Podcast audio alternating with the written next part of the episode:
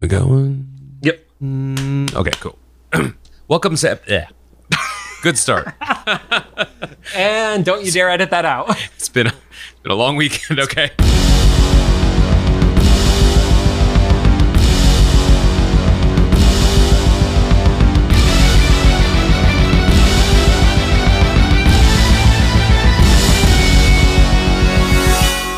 Welcome to episode 24 of Cyclops is Waiting for Me, an X Men the Animated Series weekly recap podcast. I'm Rod. You could look for me on social media, Rod Kim. There's only me and like like an accountant or something. He's not me. And I am JC. You can also find me on social media at the John Carl on pretty much everything. There is a John Carl, but he is a real estate agent from South Dakota or some something Wow. like that. and he just won't give up the name, so that's why I have the Cyclops is waiting for me is our weekly podcast series where we're going back and watching every single episode of the original 1992 X-Men the animated series in their original intended script order, which is going to be very important in the coming weeks, building up to the release of X-Men 97 coming to Disney Plus in 2023. Some quick reminders we're a recap show about a series that came out over 28 years ago. There will be some spoilers. If you don't want it spoiled for you, pause the podcast, watch the episode, and come back. We'll do our best to avoid mentioning anything about future episodes we haven't covered yet, except maybe this one. This is a two parter, but we'll get to that. We're currently not sponsored by or affiliated with Disney or Disney Plus in any way, unless they fix their episode order, because it gets kind of nuts after this. Yeah, it gets a little weird after this, and, and we kind of talk crap on it. But don't forget to follow us on social media at Cyclops IWFM Pod on Instagram, TikTok, Twitter, and Facebook. Rod, you just really are loving the Instagram reels. Reels are treating us us well on there. Oh, yeah. Finally, we record these episodes in batches, so if we're reacting to any news about the upcoming series, we're incredibly late. Like, just to date the episode, this is the day where they announced that Morph is getting his own action figure in the VHS series line. Yeah. And just the box, not even the figure. Yeah, they haven't even shown it to us. Like it's not for pre-order or anything yet. it's So, just like a glob of Play Doh. you're the worst. this is me. Yes, it's you. We literally have a script in front of us. Now onto the show. Today we're going to be talking about the Phoenix Saga, but because it was five full-length episodes, we're diving into it in two parts. We're going to start off with season 3, episodes 3 and 4. They were titled Sacrifice and The Dark Shroud respectively. They aired on September 5th and 6th, 1994 as part of a week-long event and currently sits at a 7.8 and 7.7 star rating on IMDb respectively. So, just some really cool, interesting facts before we get into the episode. This was promoed at the end of the, of the previous episode, the two-parter "Out of the Past," which happened the last weekend of July, first weekend of August. This didn't start until what did we say September, and then the next episode to air actually literally aired on like the Saturday. So it was like n- nothing preview, months of nothing, six episodes in six days. That had to have been like a scheduling with the animation studio thing on top of the saga, right? According to Eric Lewald's book, it was an intentional thing. Oh, wow. It, it was like, let's come back and it's a bang. I still have to read all the chapters about going into season three. I know I said I was going to do it last time, but we had to watch five episodes and prep for Yeah. only two episodes here. So, five parts, which meant TV time that is 110 minutes, which is essentially like doing a feature length movie, but they gave it to us in standalone digestible parts, even though I, I think the last one probably wouldn't be that great if you watched it on its own. No, Could- this is the third act battle. yeah, and this is based on the X Men comics numbers 96 through 109. So it was a 14 Oh. part story. But Eric said one of the things that he he didn't enjoy about it was there were so many armies interacting and just like so many people that you really lost the human story of this. Mm, Okay. Yeah. In the comic version or In the comic version, Okay. yeah. And this was essentially the episode that was going to set the status quo for the remaining 32 ordered episodes that were, you know, set to happen at this point. Yeah. So I, I re- remember. I don't know if I remember it being like anticipated for me at least, but after it happened, like this is this is gonna be sacrilegious. So I don't. If anybody that I went to church youth group with hears this, sorry, I guess. But this is up there with me with Bible stories, and like I could, even if I don't remember details, there's these sticking points that are always true. Like I could be, you know, on my deathbed, and somebody asked me like, "What's the Phoenix Saga about?" And I could be like, "Oh, and Jean Grey, and she goes into space, and then the radiation, and the space bird," you know, like all that stuff. I just spoiled the whole series for you. really do.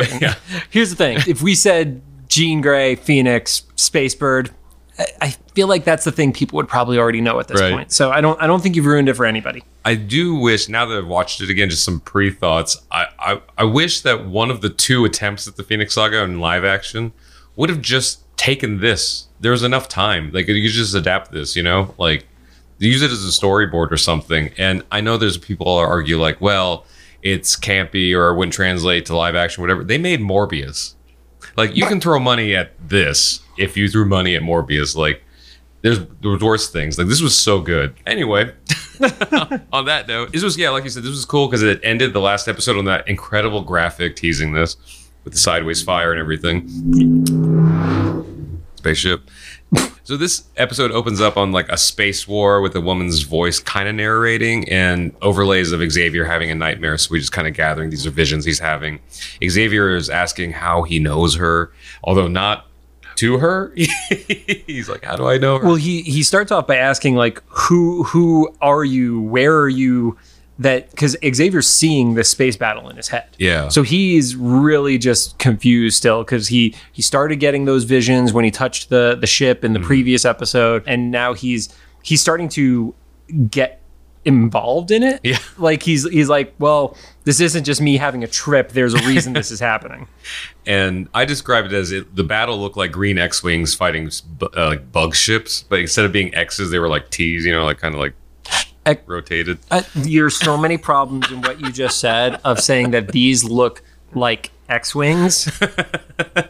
Because that's not how X-wings work, Rod. We're just going to move on from that. But he, he also asks, who is trying to to hurt you? So he he is gathering that the the person who's reaching out to him is the one who's who's being chased by, as you said, you know, The green X wings. yeah, So then the bug ships get captured, and there was a I, the best way we could describe it is from the previous episode from the vision Xavier had. He he saw something that looked like either a bug alien or a helmet that kind of looked bulbous. yeah, Yeah. reaching out. It was pretty much a repeat from the previous episode, and then that kind of ended his nightmare. And he, he says they're coming, you know, really ominous like. We cut to the the mansion, or I guess they're already in the mansion, but it cuts to like exter- like the war room and stuff. And Xavier's calling all the X Men. and everybody shows up in their pajamas. The X jammies is what I have in here. Of course you do. Why wouldn't you write X jammies? and Wolverine's especially pissed off, but that's on brand. well, I mean, he was probably drunk. Yeah. Even though they don't acknowledge it in the show, Wolverine was definitely drunk. and they sit down, and Wolverine s- says he smells zit cream, and it embarrasses Jubilee because we're supposed to be reminded she's the only teenager in this house. The thing that was always interesting for me about Jubilee is she's 13 here. Oh wow, yeah. I always interpreted her, maybe it's just how she was drawn. I always interpreted her as like 16 or 17. Yeah, same. I thought she was like a little older teenager. Uh, That's she's wild. no, she's she's super young, so she would definitely be in like that awkward hitting puberty because she just got her mutant powers, which Hmm. Yeah. makes sense that she would be 13 for that. But then also like skin problems and Yeah. all that fun stuff we all got to grow out of. And, and Gambit calling her fat. They- speaking speaking of Gambit, yeah, they acknowledge that Rogue is on a mission, so she's not there, and Gambit just arrives because he's getting home from a date. They make some like interesting jokes for a children's show about how he's just like still going strong or something. There's some double entendre there. you definitely read more into the double entendre than what is intended. I don't even think there was entendre there. okay. And th- well, uh, anyway, and then Xavier starts explaining that they need to sneak into the space shuttle Star Core. Right, but he's he basically is is letting them all know he's been continuing to have these visions. We get a little bit of a montage and we see from the end of the last episode, the dude with the heavy makeup is how I described him. Yeah. We see this pink crystal and then we see an image that wasn't in his previous visions, which was a guy in, you know, red armor who we'll get to more details of who that is a little bit later, but it was interesting for me because that meant that Xavier was experiencing more. And I couldn't tell if he was having like a flashback of a previous vision that we hadn't seen, thus seeing the guy in red, or if this was even new information that was like getting like, Like right at that moment. yeah, like airdropped into his skull. I just explained to Rod what airdrop was when it isn't in context of an iPhone. so. Yeah. And that guy in the red armor and stuff, he kind of read to me like a like a He-Man character, you know? I could The way see he was, that. like, drawn. Yeah, very barbarian esque Yeah, and, feel. and the, like the straps and stuff, and then the dark heavy makeup guy. I think I might There- have said this last time. There was a He-Man character. I know the one you're talking Oh, was about. it? Okay. Who ha- his helmet was differently, but there was a dude who had the red chest plate that I could totally see. Oh, okay. Yeah. yeah, and then the guy with the heavy eye makeup kind of looked like a Flash Gordon villain to me. Yes. Yeah. Very much. I'm not a big Flash Gordon fan, but I I know the evil emperor, whoever Yeah. that Flash Gordon fought that you're you're referring to. Yeah, just kind of Didn't he have like it was was it Manger, Ming or something like that? I Right. want to say. probably something that didn't age well? Yeah, it- it- I mean the character himself was was problematic Yeah. now, but I, I think I'm, I'm only familiar with it in like the memes and stuff, you know. So I, I don't remember the show all that much. yeah thinking movie. I'm not even thinking Oh, But I, I'm Yeah. pretty sure it was problematic Probably same wherever thing. it lived. Yeah. Yeah. But back to the space station. Beast makes a comment that he actually knows Dr. Corbeau, who's going to be on the shuttle, and that it's going to be docking onto Eagle One space station. And Xavier's like, "That's the reason you need to be on the shuttle to get into that space station." Gov- Gambit makes the comment that breaking into government installations is not usually our style. I was like, "Really? Wasn't that literally your first episode?" I think Gambit was probably trying to say we're not very good at it. Okay. Because remember the time they broke into a government facility, somebody was thought to have died. you know what? Yeah. I, I will go out on a limb. I agree with Gambit. Yeah. Yeah. And Xavier tells them that he can't say why, but it's an event of immense importance. Wolverine gets pissed again, which is great, where he's just like makes about as much sense as everything else we do. And he even they even animate his hands all the way up to his face, just do whatever. Like Again, Rod is doing hand motions on an audio only podcast. you know, you could see him hearing me. They make Your voice does change as you're doing hand Yeah. motions. I want to point that out. Like as you're raising your hand, your voice gets higher. yeah. and Xavier says the storm should remain on Earth, which small detail makes sense. She probably doesn't have very many powers in outer space, right? Controlling weather and stuff. How much lightning could you summon in outer space? I don't know what her comic book canon is, but for that, It, uh, you know what? I'm going to agree with you on this one, Rod. I don't, I don't have a good argument It's like, against can you that. summon tornadoes in outer space and stuff. Like, where's Neil deGrasse Tyson? He needs to explain this. To yeah, let's have him ruin something we love. That that'd be great. Shout us out, Neil. Tell us how everything we liked as kids sucked. But even tactically, that makes sense because if you're going to have your first in command off Earth, then you should have your second command on Earth. Right, because in case everybody dies, you're going to want to make sure you have a leader who could help you rebuild the team. Then we cut to Xavier in his study. He's by himself contemplating the darkness, and Cyclops comes to see him and asks him what the mission is about. And Xavier confesses he doesn't really know what his visions mean. Right, and Scott Scott says, "Don't you trust us? Don't you trust me?" Which it's kind of this ongoing issue that we have with Cyclops, which to be fair makes him an interesting character that he is the leader, but you you see the doubt in him, but it's also a part of what makes him kind of annoying at Yeah. the same time. Although, to be fair, if I were any of the X Men, I would also be questioning this. Like, I don't think that they've been sent into outer space No. yet at all. No, they have not. let alone on a whim of just a vague vision that even their leader can't explain. It's true. They they are literally going to outer space and they found out this whole plan in like a 2-minute time frame. yeah. And so we see the Blackbird take off. It goes into stealth mode. Which by the way, you noticed the music cue changed at that point? It Yeah. was the theme in like Weird. it was would you call it like lo-fi like I, I don't even know how to describe it but it was just it wasn't even smooth jazz it, it just felt like weird elevator music yeah, changed tones. It Yeah. was interesting. i kind of like it ron please send us a copy of that recording I don't know if you listen to the RKVC video or listen to the RK, watch the RKVC video or listen to the interview we did with him. Apparently, all those masters have been destroyed because they Saban was so low, low budget that they re-recorded over tapes. great Anyway, on that note, so they go into stealth mode to go on their way to the space shuttle, and they go out of their way to show an empty radar screen at the launch place. you see a Was it control room control room. Yeah. yep that's the word And so they get there. Storm makes a fog so they can sneak in. Beast has some pent up anger because he just chucks Wolverine like so he chucks wolverine before the storm fog that was the funniest part Oh, to me yeah. he literally wolverine's like well what do we got and beast just throws Yeah. him like no explanation no prep like you get for a fastball special just hucks him Yeah. into the air And then Cyclops does this weird video game backflip where he like kind of sidekicks and stuff. And then Beast comes over gently with like Jubilee and who else was with it? Jean, right? And Jean Yeah. can fly. Well, can she fly up at this point? Have we seen Jean fly? Doesn't she use her telepathy to levitate? I think in some fights and stuff. I don't think so. Okay, I think you're. I think you're jumping ahead, Rod. interesting. Okay, I just assumed because she's moving stuff with her mind. So I don't think we've seen her Hmm. okay. actually That would levitate. I, I want to say no because if remember there was the fight with Apocalypse that she was falling and Rogue had to catch her. that's right. Okay, Well, give- Rod is making shit up. Everybody, don't trust anything Rod says. that's just generally true. Right. and I made a comment that the the the control the space station area not space station like the space control area or whatever like looks kind of like the mutant control agency, which is not a great omen for them. So we we did get a good moment before they they broke in though, or as they went over the fence. Wolverine was really pissy, and then we got a sorry dad moment. oh yeah, yeah. yeah. It's like it was basically like stop goofing around. sorry, Dad.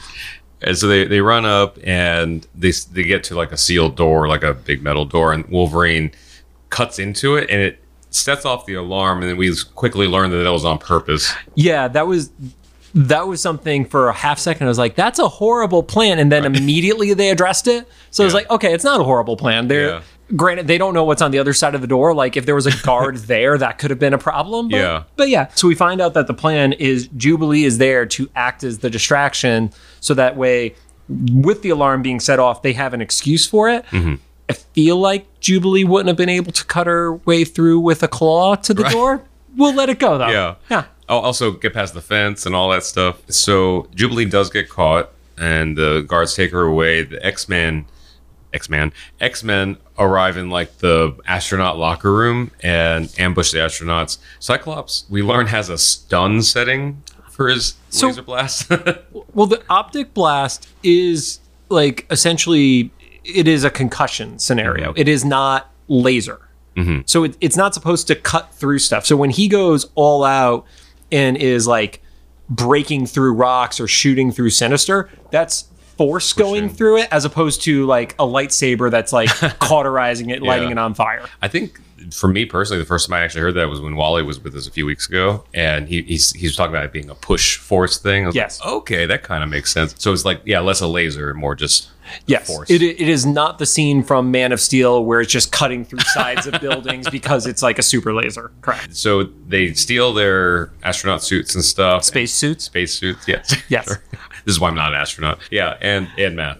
And and they stow away the actual astronauts in like a sealed room, but they said they left them with plenty of food. It's, it's kind of it's just a funny like I guess it's humane, but you're also locking a bunch of people in a room together. Right. One thing I do want to point out if you look at the designs of the astronaut spacesuits, they are very much the Russian cosmonaut style suits Okay. as opposed to American, like NASA style suits. And we've talked about this before. Part of that just comes from the fact that this was animated overseas. Mm-hmm. And if they're looking up what they have as available reference, they might not know there's a difference between the white NASA suits versus the you know the old school cosmonaut suits That makes because sense. because they did the same thing with how the subway and I'm like I looked at that and I'm like you could go back to Indiana Jo- or not Indiana Jones you could go back to Crocodile Dundee Yeah. and see what a New York subway train looks like and they just they went with something that was more Japanese feeling to me That makes sense though because I, I recognize it didn't look yeah because that American astronaut outfit's like very iconic like Buzz Aldrin look or whatever. Even Right. Buzz Lightyear looks more American than these suits in here did. So I didn't know those were the cosmonaut thing. That's really interesting. I don't know if it was specifically the cosmonauts but Yeah. it l- definitely looks way More more, like like that. it than than our side and then Dr. Corbeau. he shows up Yeah. is like kind of shocked, and then Gene just kind of like instantly mind fucks him. Yeah, like Wanda Maximoff's. Yeah. Or- it's just not really though. It's not the same power, but same effect. fact, yeah, yeah. So that he, er, all the X Men look like his original crew. Lucky for them, they had the exact amount of people. And they don't have to talk. yes, I didn't think about that. They just stay quiet the whole time. Scott said something, and that was it. Everybody else Yeah. like. I mean, maybe that was a part of the reason why they didn't include Storm. Oh, Could you imagine Storm's iconic voice? And Yeah. he just looks and he's like, Steven, you don't sound like that. It's like, sound like a powerful black woman. Where did that come from? and after the shuttle takes off, Xavier and Storm go to rescue Jubilee. And when I say Xavier and Storm, I mean Xavier watches and Storm does it. And she rescues her in like a tornado. with a tornado. Yeah. Oh. Yes. Yep. Literally, save Jubilee with tornado is my note. And also make sure she busted the window doing it because Storm needs to break glass whenever something like that happens. I mean, if it was closed, how else? A tornado can't gently open a Right. window rod. and then Jubilee's, I, I it's funny because this is maybe showing my age. While it's happening, I was like, that this was, is what's going to show your age. right. One of the things added to the list, I was thinking like that must be insane riding in a tornado. But the show addressed it immediately. Jubilee's like, "Can we do it again?" I was like, "Right, she's 13." And so we're back on the space station, In space. Yeah, yeah, it's in space. And Beast talks about the probe that's it's a close orbital probe, Close orbital solar probe. solar probe. Yep. Yeah, Has a very important aspect later in the episode. and they Wolverine is still questioning why they're on Yeah. the ship. He hates everything about this. I and you know of all the times, yes, this is the one that makes sense. I'm still questioning why they're on here, and I know what the story's about. So they dock to the space station, which is really quickly because I feel like in real life the, these missions seem to take like a long time, like days, to reach them. But luckily for us, it's a few minutes. I also don't know how accurate that is. Oh, really? Because I, I feel like it, I don't know. It's just, I feel like when I watched them as a kid, it, it took like longer than just like a few minutes to Your perception as a child was also much different Yes, when it that's comes to time. So they dock onto the space station. As they're walking through like the airlock area, Jean like does her iconic moan, which sounds worse than it is, but if you watch the show, you know. It. you really need to not use that phrase. And she she says that there's a this makes it sound even worse. She says there's a presence she's never felt before, That's not worse. and that it's a trap. Yes. And then we get green gas coming through. Yeah, and then they get gassed. She drops the illusion, and so Corbo's like, "What is going on, Hank? What are you doing here?" Because apparently Hank's the only one he knows, I guess. Well, Hank Hank said he knew him. Yeah, yeah. Yeah. But I, I guess that before I'd assumed that the X Men were n- known well enough that he would have. Probably not their first names. Yeah. Like they probably just know Cyclops is Cyclops, not Yeah. as Scott, you know. all of them try to use their powers to some extent, but they all come like just short of being able to effectively use them. So when they're all passed out, a guy, that guy in the red armor, shows up at the airlock and he introduces himself as Eric the Red, and it's so Who's- fitting. who is a Shi'ar emissary. Mm-hmm. And it's, uh, he's basically like Eric the Red welcomes you. So, not being as big of a comic book guy, what were your original thoughts on on Eric? Just that he looked like a He-Man character, and I didn't remember him from anything else. I if there was an action figure, I don't remember it. If he was in like, I, I definitely don't remember from comics, and I didn't have any trading cards. So this was pretty one-off for me. Yeah, I mean, I I specifically had the X Men set of trading cards. There were the Marvel trading cards, and then there was like the X Men series they also put out because it was the '90s, and Mm-hmm. the Yeah. X Men were the hottest shit for Marvel at that point. Like, Yeah. honestly, probably even hotter than Spider Man at that point. I could, yeah, Yeah. totally. But I didn't even remember Eric being a thing until I started rewatching the show. Because if he's in the comics right now, he's in one of the X Men books that I'm not picking up. And Rod could tell you, I pick up Yeah. like six of the eight X Men books every month right now. Yeah, So, there's plenty. yeah. Yeah. So Eric, Eric, which I'm sorry, the name just doesn't fit. Like Yeah. you literally have Lalandra and that your stowaway is because of her. Why is your name Eric? Right. And no, it doesn't have anything to do with the Lee Waltz before Yeah. you ask.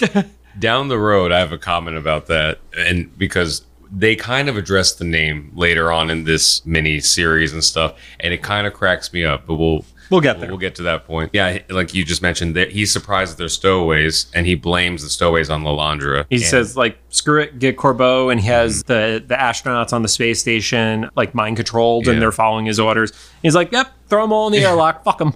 and you know that they're mind controlled because their necks are glowing. I think that is a very important thing. Otherwise, they're evil astronauts. Uh, yeah, and so like you said, they're they're in the airlock. They decide to dispose of them, so they just literally try to toss them into space. But Jean wakes up a little early. We find out a little bit later it's because she said she put a psychokinetic shield around her, so she was. Which I still don't like the phrase psychokinetic. Right, it's a little weird. Yeah. and also there wasn't an indication before that that helped her, except that she woke up a little earlier. But she's able to save Scott from flying out the airlock. It's called drama. right.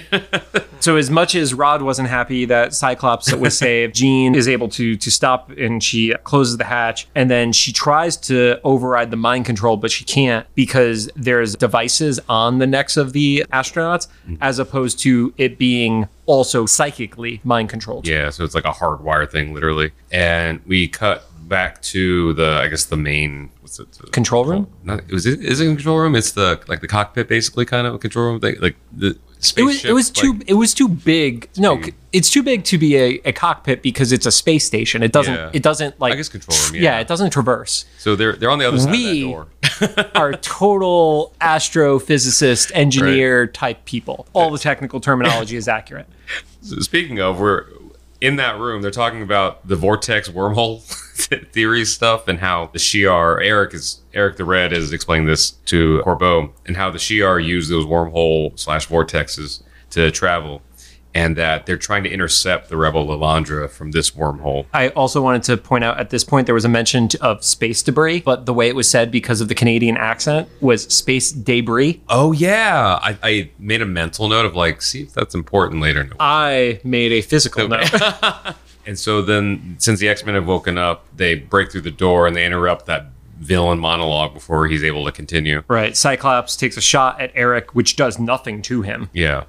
And there's a little bit of a scuffle, but in the middle of that, Lalandra starts arriving, through, or who we assume is Lalandra's arriving through the wormhole. Which is a Shi'ar class Y cruiser specifically. Oh, so it's not a, it's not an X-wing. It's a I- lot. No. It's oh, that's the bug literally not even the right ship. thing. it's the bug cruiser thing. Ah. You're painful. So they start like a sequence of things on the computer to like fire a laser cannon at Lalandra's ship, and Cyclops zaps the computers before they can do its thing, and the laser cannon just misses Lalandra's ship. But it also overloads the, the console, Yeah. which starts a, a very bad series of events for the X Men. So it kind of basically goes into like a, a almost self destruct, but not really. It's just everything's blowing up. It's a destruction Yeah, mode. It's yeah, definitely not yeah, a self destruction yeah, mode. yeah. Apparently, the consoles are filled with gasoline or something. Like they're just exploding. Like There's pressure in space. right? So Eric and the, the mind controlled astronauts escape. X Men run back to the shuttle and also pick up the unconscious crew on their way out. The space station, ex- this is interesting. There's a whole lot of stuff happening all at once. The space station is exploding. It's a reactor that's overloading. Oh, okay. Reactor overloads and is exploding. And Eric the Red just misses the Shi'ar Star Cruiser. The shuttle that the, the Star Corps shuttle that the X Men are in is escaping, but is going to cross the path of like you said, the chemtrail of the Contrail. the contrail. Nope, don't go down the wrong route with this. It's oh, the contrail, contrail, not chemtrails. of Oh, the Star Cruiser that Lalandra's presumably in. Right. And the contrail in theory would be like heavy radiation, Mm-hmm. things things like that. Like literally think origin of the Fantastic Four. It is like Oh, yeah, yeah. it's like flying through a solar flare in theory. And Which would have massive radiation like off the scale. Yeah, they they make a very quick reference to like how disastrous that would be. Yep. So Beast points out that because the solar probe is in there, they can go into it for radiation protection or just protection in general. And especially the Yeah, radiation. especially radiation. Yeah. And Corbeau says that someone has to stay behind to actually like kind of pilot the ship, basically. Right, because even if they're if they're in there, they're not going to be able to get themselves out and keep them on track of where they need to land. And so Jean says that she can do it. She volunteers herself and she uses her tele or psychokinetic. I don't know what you call it. That's telepathy. at that tele- point. telepathy. That's just telepathy. There's no psychokinetic anything. she kind of pulls a rogue. She she knocks out Corbeau while stealing, not stealing, hopefully not stealing. Taking She his, like, borrows. his, flight knowledge. Cyclops, you know, uh, understandably disagrees. At, Well, Cyclops at that point is very much the I'm the leader. I'm the one who should be doing this. yeah, and also it's the woman he loves who's Right. kind of not married to. So she knocks him out. yeah, she-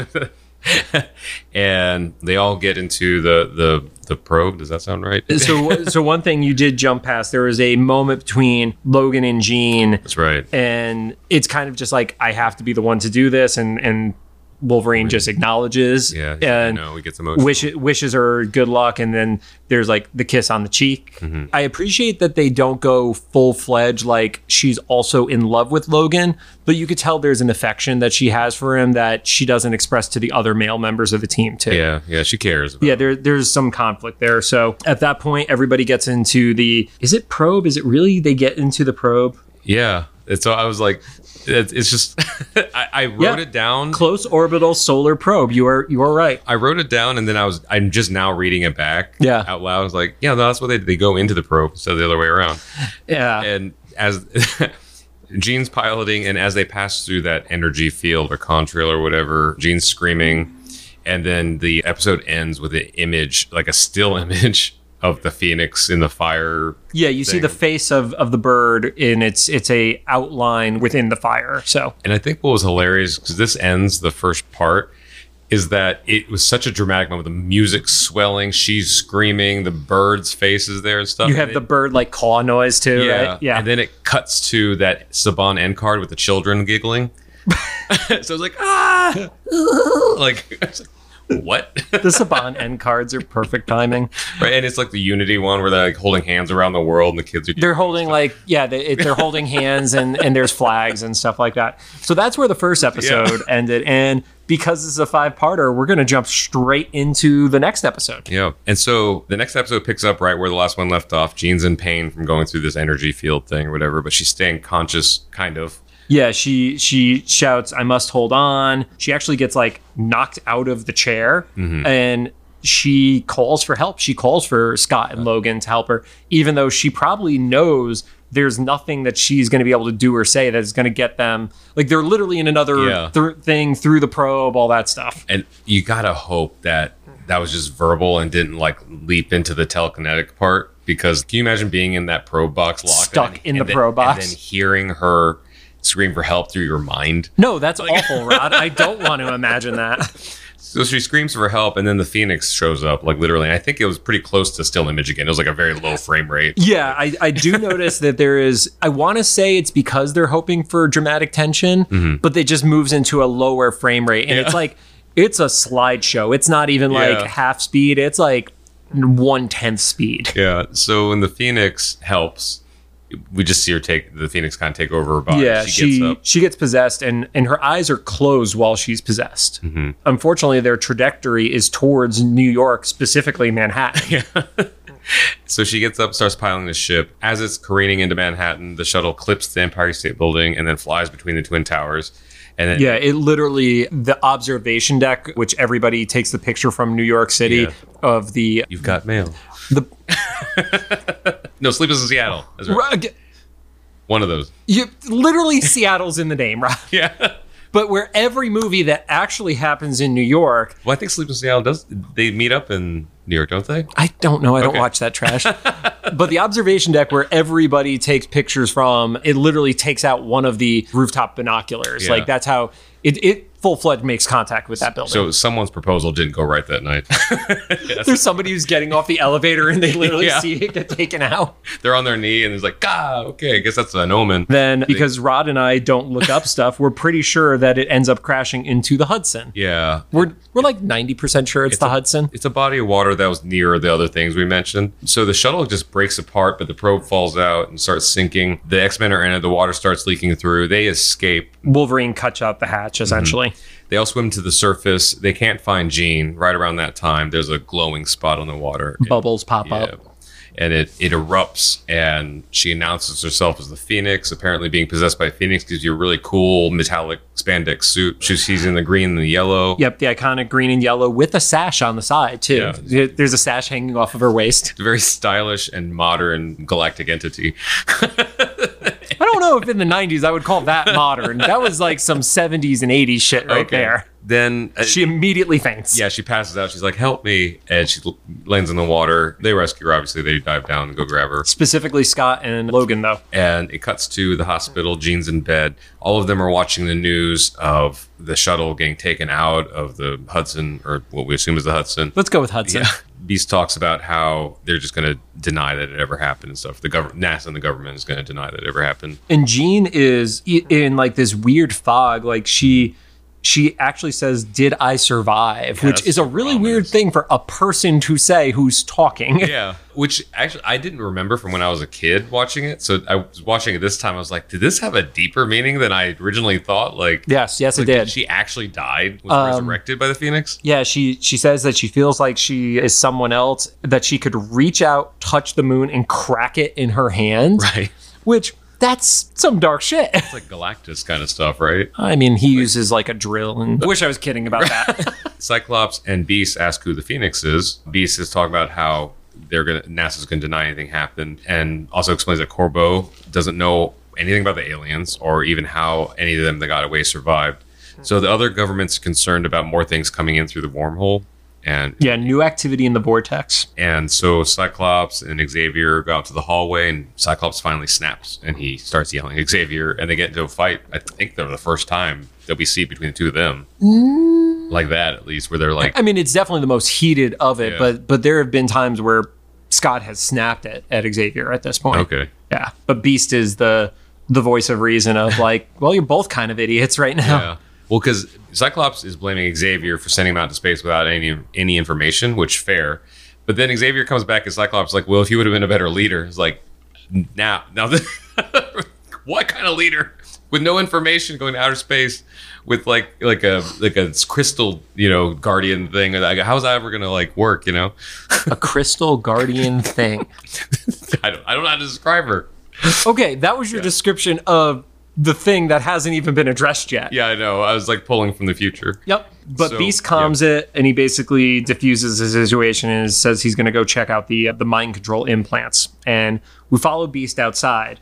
Rod, what's the Easter egg at that point? Is he wearing a Howard the Duck shirt? He is wearing a Howard the Okay, Duck shirt. I, I actually made a specific note. It's like, is Beast wearing a Howard the Duck shirt? So the good thing about all of this is after the episodes are watched, I will go in and do like research on a few websites and stuff like that to confirm things, get character names and stuff like that.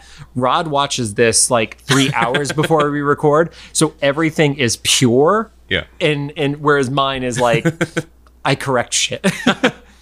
Yeah, So you know, what I didn't know someone did the homework, and technically, Howard the Duck is the first in theater full length Marvel movie. yes. And it That's also hilarious. the suit I think was like a million dollars or something absurd like that. Lord, because it was it was full body animatronic. Like at the time, the technology was not efficient. yeah. Yeah, I'll I don't know. I'll for JC reminder when you listen to this episode go live, find out what the Howard the Duck suit costs and throw it on Instagram. So anyway, Beast in his Howard the Duck shirt catches Wolverine breaking shit in the alleys. Just Just losing it. yeah. Beast tells Wolverine, maybe you'll feel better if you go in and see Jean and see that she's okay. And Wolverine's like, well, last time I was on an operating table, it didn't turn out so well. And he shows his claws. Yeah, he also was only there relatively recently too, Yeah. when when he had his little trip back up to Canada. Yeah, so not not a great experience. Beast, kind of in a, his own way of saying, recommends that they go to a bar and they try to hail a taxi. The driver's freaked out by Beast's face and then takes off. And Beast makes the everybody always says it's so hard to get a cab in New York. And I wonder if people who didn't live through that era knows that's kind of a thing. It's like a "take my wife, please" kind of joke, you know? You're right. It is. That was that was like it was very much one of those jokes of the of the, The era. time, you yeah. know? I guess the only equivalent would be some weird like app Uber thing, which is like more complex and not as funny. I mean, I still don't want to get into cabs in New Right. York City at this point. the cabs in New York City are the worst driving experiences I have. So it's, then we cut back to the roof of the hospital. Xavier is on the roof because that's where he parked his jet. yeah, he parked the mini jet. yeah, on the roof. Or we're, we're assuming it's the hospital. Where else would it be? No, it's de- it's Oh, it definitely is the hospital because that's the place where they had the padlock on the outside. yes. Okay. Yep. There's that's only what's- one hospital. That's what it's for. So Xavier can land on the hospital and get in. That's a theory. so he gets into his jet, and before he can take off, like this b- sky beam. Yep, the purple space ray hits him in the head again. He says, "Not again," because at this point he's just being attacked by these like mental images and shit. So he may have wanted to not be driving alone at this point.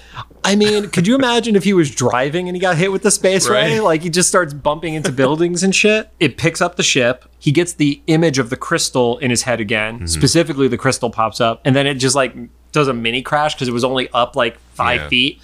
Smashes down. Then like this weird. I I want to say like the facial expression shows that it is a Yeah. darker version of Xavier, but then they added the cloak. The cape, yeah. I was Yeah, you there's know a it's- cape, you know yeah. it's evil because he's he's scowling, and there's a cape for something. and there's a dark cape. Yep. so dark, scowling, wearing a cape, Xavier kind of spirit comes out of his body and starts like scanning and seeing where the X Men are. And we see, even though the gene's in the hospital, some of the X Men are at the hospital. Others, like Gambit and Jubilee, are like in line for a Broadway show. Yeah. Yeah. And and at this point we don't really have an explanation to what this evil Xavier is. Like, Yeah. you know, it, it it kind of gives you the impression that it may have been tied to the space ray Mm-hmm. affecting him in some capacity. the first X Men we visit is Wolverine. He's in the subway and he- he's in the car, in a subway car, and he's By himself. by himself and he sees a young Yuriko and clearly because we've seen the Lady Deathstrike episode by now is not her but he gets lured into an empty car and it's it turns dark and he gets attacked by a Sabretooth and a Deadpool I, I want to just say I really loved the animation that they did at this point. As much as I will give them shit when they go to like low frame rate and things like that, this was really cool because it was a very dark subway train. And then you would get like they'd pass by the light, and there would just be the quick Oh, yeah. progression of the light through the dark car, and that's like it's a really dope cool effect. flash yeah. And especially I, Sabretooth is cool because he's so big and ominous but Deadpool is really cool just because out the red like flashing Yeah, and he just blends in on the dark colors and Yeah. everything like that. And then Deadpool takes a shot, turns into Dark Xavier, who also takes a shot at him. and knocks Wolverine out of the the subway car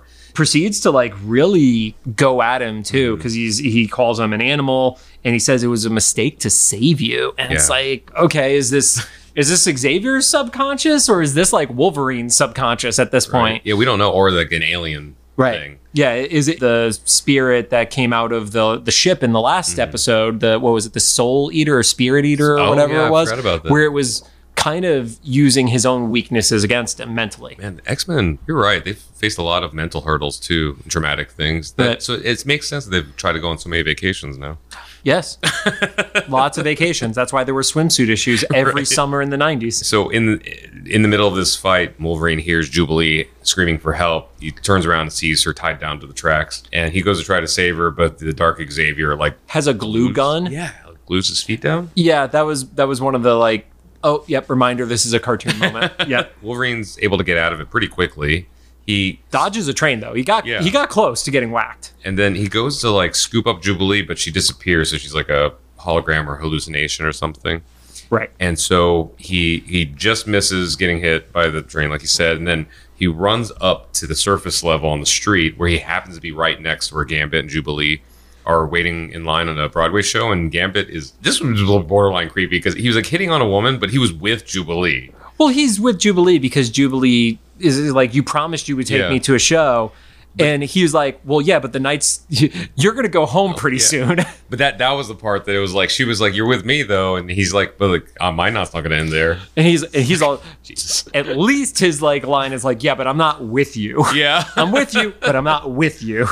and so the dark xavier uh, attacks them and um Jubilee ends up like in the street and almost gets whacked by a car. And when that happens, Wolverine luckily is right there and is able to swoop in because Jubilee probably not durable enough Yeah. to take getting hit by a New York car. yeah or any car Only thing I will say, unrealistic about this scene, a car traveling that fast down Broadway in New York. Yeah, because they actually go out of the way, say they're there in Times Square. Yeah. Yeah, not would not have happened. Well, especially right now, half of Times Square isn't drivable the way that it used to be either. Yeah. Like in the, in the 90s, you could drive through every street within Times Square. Now, like half of them have become outdoor seating and stuff. That's true. Yeah, I actually I don't think I've ever been there in the in the nineties. I've only been there after they turned into. It like, was the stadium dangerous. seating. Yeah, There, there are murder documentaries about Times Square in the early 90s, still not safe. but for different Yeah. reasons. Anyway, so then we catch up with Storm, who is meditating on what we think is the Brooklyn Bridge. We're going to once go again. with Brooklyn Bridge because that's the only one I can think of. Yeah. Neither of us know the geography very well. Yeah. It's not the George Washington. Uh, Yeah, yeah, that the one with because she would have to pay a toll. Yes, to sit on top, of the bridge. Yeah, I'm pretty sure that's the. I'm pretty sure it's the bridge that Gwen Stacy gets thrown off of, and the next snap happens, Oh yeah, and all she that totally stuff. survives. You okay? I, Rod and I are going to have to have a very somber conversation about Spider-Man once this episode's over. So she gets radioed by Jubilee to go to Times Square. So that's how we know that's where they are to join the others. We we see the real Xavier in his ship. So Xavier is in his ship, and he's starting to get control over himself and, and regain consciousness. We see that there is Jubilee, Gambit, and Wolverine, and Wolverine lets the other two know that he's not real because I can't smell him. Oh yeah, yeah. That comes in handy a little bit later in the saga too. Right. So at, at that point, a bunch of cops show up because you know this attack that happened outside the theater took down like a wall and stuff like that, and the cops are basically saying like stand down, and they're like, well, no, he's the one causing the trouble, not us, and the cops are like, who? Ooh yeah, they can't see anybody because now that it's like it's it's like I guess spoiler for Sixth Sense if you haven't seen it in a decade or more. When you go back and watch that footage, m- all that damage that was done to like structures looks like it was it, it was done by the X Men and not the Dark Xavier. you know, it's like Gambit, you know, blowing stuff up or Jubilee blasting things and stuff. It wasn't the Dark Xavier blasting stuff. Okay. Where was the sixth sense spoiler in that, Rod? You know, you go back and watch the whole movie, you're like, oh, Bruce Willis, he wasn't interacting with anything. Also, it was the I just had, I just had to make you take it home because you just threw out that lingering plot line and then didn't actually like say the comparison. It's how I filter my friends. if you keep up, S- the storm fogs up the area because they are not going to be able to explain their way out of hallucinating a dark Xavier. which I feel like the cops would have just started shooting into the mist at that. Right. and then at the hospital, Cyclops is there trying to call Rogue, and Dark Xavier is it goes to attack them. Dark Xavier. Yeah, let's go with Dark Xavier. That's a solid name for him right now. Calls Scott an ingrate, an incompetent fool, starts attacking him. All the things we're thinking. Yeah. Uh, Scott shoots Xavier, but it goes right through him. And when that happens, that's when Jean realizes it's all in our minds. Yeah. and and she destroys the Dark Xavier with like a psychic projection or Well, we get we get a moment of the phoenix silhouette popping up around her, and she realizes like you know it's a psychic projection of the professor's mind out of control. So yeah, so we realize like this was actually Xavier. This wasn't like an alien. This wasn't like a possession. Like this this was a part of of Charles. yeah. So which it's kind of worse because all those things weren't like I didn't mean it. It's like you meant it. You just withheld it. yeah, you don't you don't usually try to kill us. So they they head up to the roof where they they find Professor. because Jean had done like a scan. She's like, he's on the roof. And I don't know how else to describe this. One of the mind controlled astronauts that Eric the Red had controlled has a gun that like has a camera lens on it. And he's basically live streaming to Eric the Red. That's from actually a spaceship. really good description of it. Yeah, yeah. And so Eric the Red's watching this live stream essentially and realizes Xavier's the key to all this. Yeah, so at that point, Xavier admits that all these visions he's been getting have broken through his own protections and his dark side has come out. So, this is something that never actually comes to pass within the animated series, so I don't have a problem talking about it because it's a comic spoiler. At one point within the comics, there is a projection that is his darkest sides alongside Magneto's that create the character Onslaught Oh, okay. and and it is not possession or anything like that. It is literally the darkest sides of Charles have emerged essentially. Sounds dangerous. I also want to point out at that point as Charles is like giving his confession and stuff like that, there is a sign on the wall that says Fox. Yes. Yep. I just, that, it was like uh, on the side, not an alley, but like the, the brick or whatever. Yeah, the brick side of the building, Yeah. which we could call an alley. I think. which uh, I guess that's a is it like a souvenir of the era, right? Because Fox is no more; it's just 20th Century Studios. right, there is. I mean, yeah, Fox Entertainment does not It's Fox exist. Entertainment. anymore. We Yep. will talk about the other thing. Yep, the other thing doesn't exist in, in this world. So yeah, he, he can't be trusted. So he puts the Cyclops in charge. Yeah, he says he needs to regain control of his subconscious and that his orders until then can't be trusted. It's a heavy thing to to admit. Most leaders wouldn't do that. And also, he figured it out while he was mostly unconscious. yeah, that's yeah, that's- that's how powerful his mind is. So then we see that Xavier is showing up at Muir Island. yep. If all else fails, go to Scotland. Right. Actually, that's what I do. I know you do. Yeah, That's we why I talked- said it. We talked, yeah, we talked about that. In another We're like episode. Scotland, relaxing as fuck. Just Right. don't go to the bars that are overhanging the, like, oh, the ocean. which is strangely familiar because I was also at those bars. Only there were castles. Yeah, you just didn't throw people through the through the walls. Not that I remember. But I also didn't drink very much before going there. Hmm. So you very definitely, low tolerance. yeah, Anyway, so there's Moira. She's waiting with a guy, and as soon as Xavier goes to see Moira, she introduces him to her fiance, Sean Cassidy. Right. Xavier is visibly bothered by this.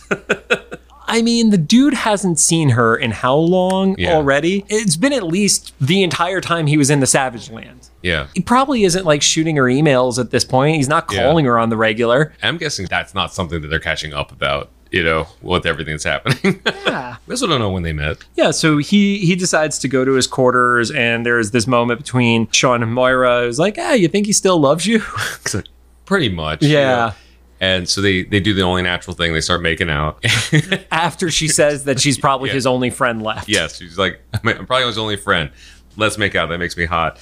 And then the space beam comes out of the sky, which they just don't notice, and and hits Xavier's quarters, who happened to be on the same side. She, I don't know if she did this on purpose, but she gave him a perfect view Of their makeout make spot. out o- off the cliff. So they were making out for a while. right. because he is already like in his room. There's a little bit of distance. He had to Yeah. go in through the front door of this facility, comes in, and then like as soon as he's in the room, space beam again, and then we actually meet Lalandra for the first time, who pops into into the room. She says that she's the sister of Deken, who has sought to control the Macron crystal, and it's basically driven him crazy. Yeah. And, and if we haven't mentioned it yet, both Ken and Lalandra are Shiar, and she ki- she just kind of does an exposition dump. She says that when she learns what her brother wanted to do with the crystal, she defected, and that if the crystal's breached, that so, so it took me a little while to get this. I didn't actually get this at this point, but I wrote it down for later. There's a galaxy in the crystal, and so if the crystal gets breached, and the galaxy in the crystal and the galaxy that we live in are both going to be compromised. which is I love that comic book. It essentially Logic. is if you break the crystal, it sucks in the surrounding Yeah. galaxy to within the, the crystal as well. We find out the galaxies are at risk, and you see this alien planet where these people are like getting sucked up into another vortex. The planet basically destroys itself. Yeah. She just lets him know everything really all at once. And so she talks about how she violated the temple to steal the crystal and she escaped. And that's pretty much where we caught up with her was on the ship. Right. Xavier, she Xavier was wondering why he's receiving all this. Like, the, oh, great, that's your story. Why am I seeing all this stuff? And she says that their minds have been linked since creation, or at least that's the belief that she are. And it's a Since lot the like- moment of creation, Yeah. it's a Shiar belief. and it's a lot like love. And then Xavier's immediately horny. Not not just a lot like love, deeper than The love. deeper- Specifically deeper than love. So that's not a like concept for eight year olds understand.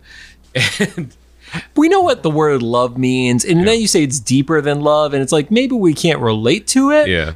but we understand love times two But we understand the look on Xavier's face when he gets a boner. no you don't understand that at eight So right about then to get kind of thank god to, to cock block Xavier's moment. Juggernaut breaks in. uh, his half brother yeah, brother always does it, right?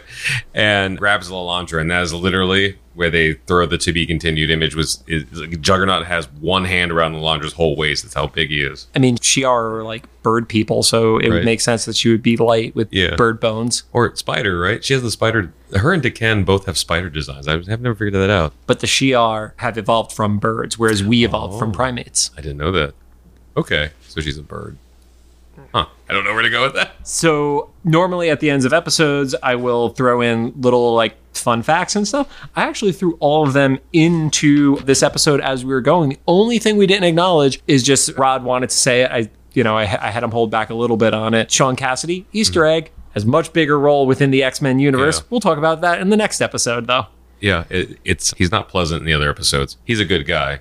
I just I agree with Wolverine's take on him. We'll get to that in the next episode. well, thanks for joining us. Make sure to come back next week for the second episode dedicated to the Phoenix Saga. Otherwise, this has been really long. If you have It's any, still probably close to it- an hour long it's still episode. long. it is already over an hour, but we'll we'll cut it down. yeah, you you edit stuff.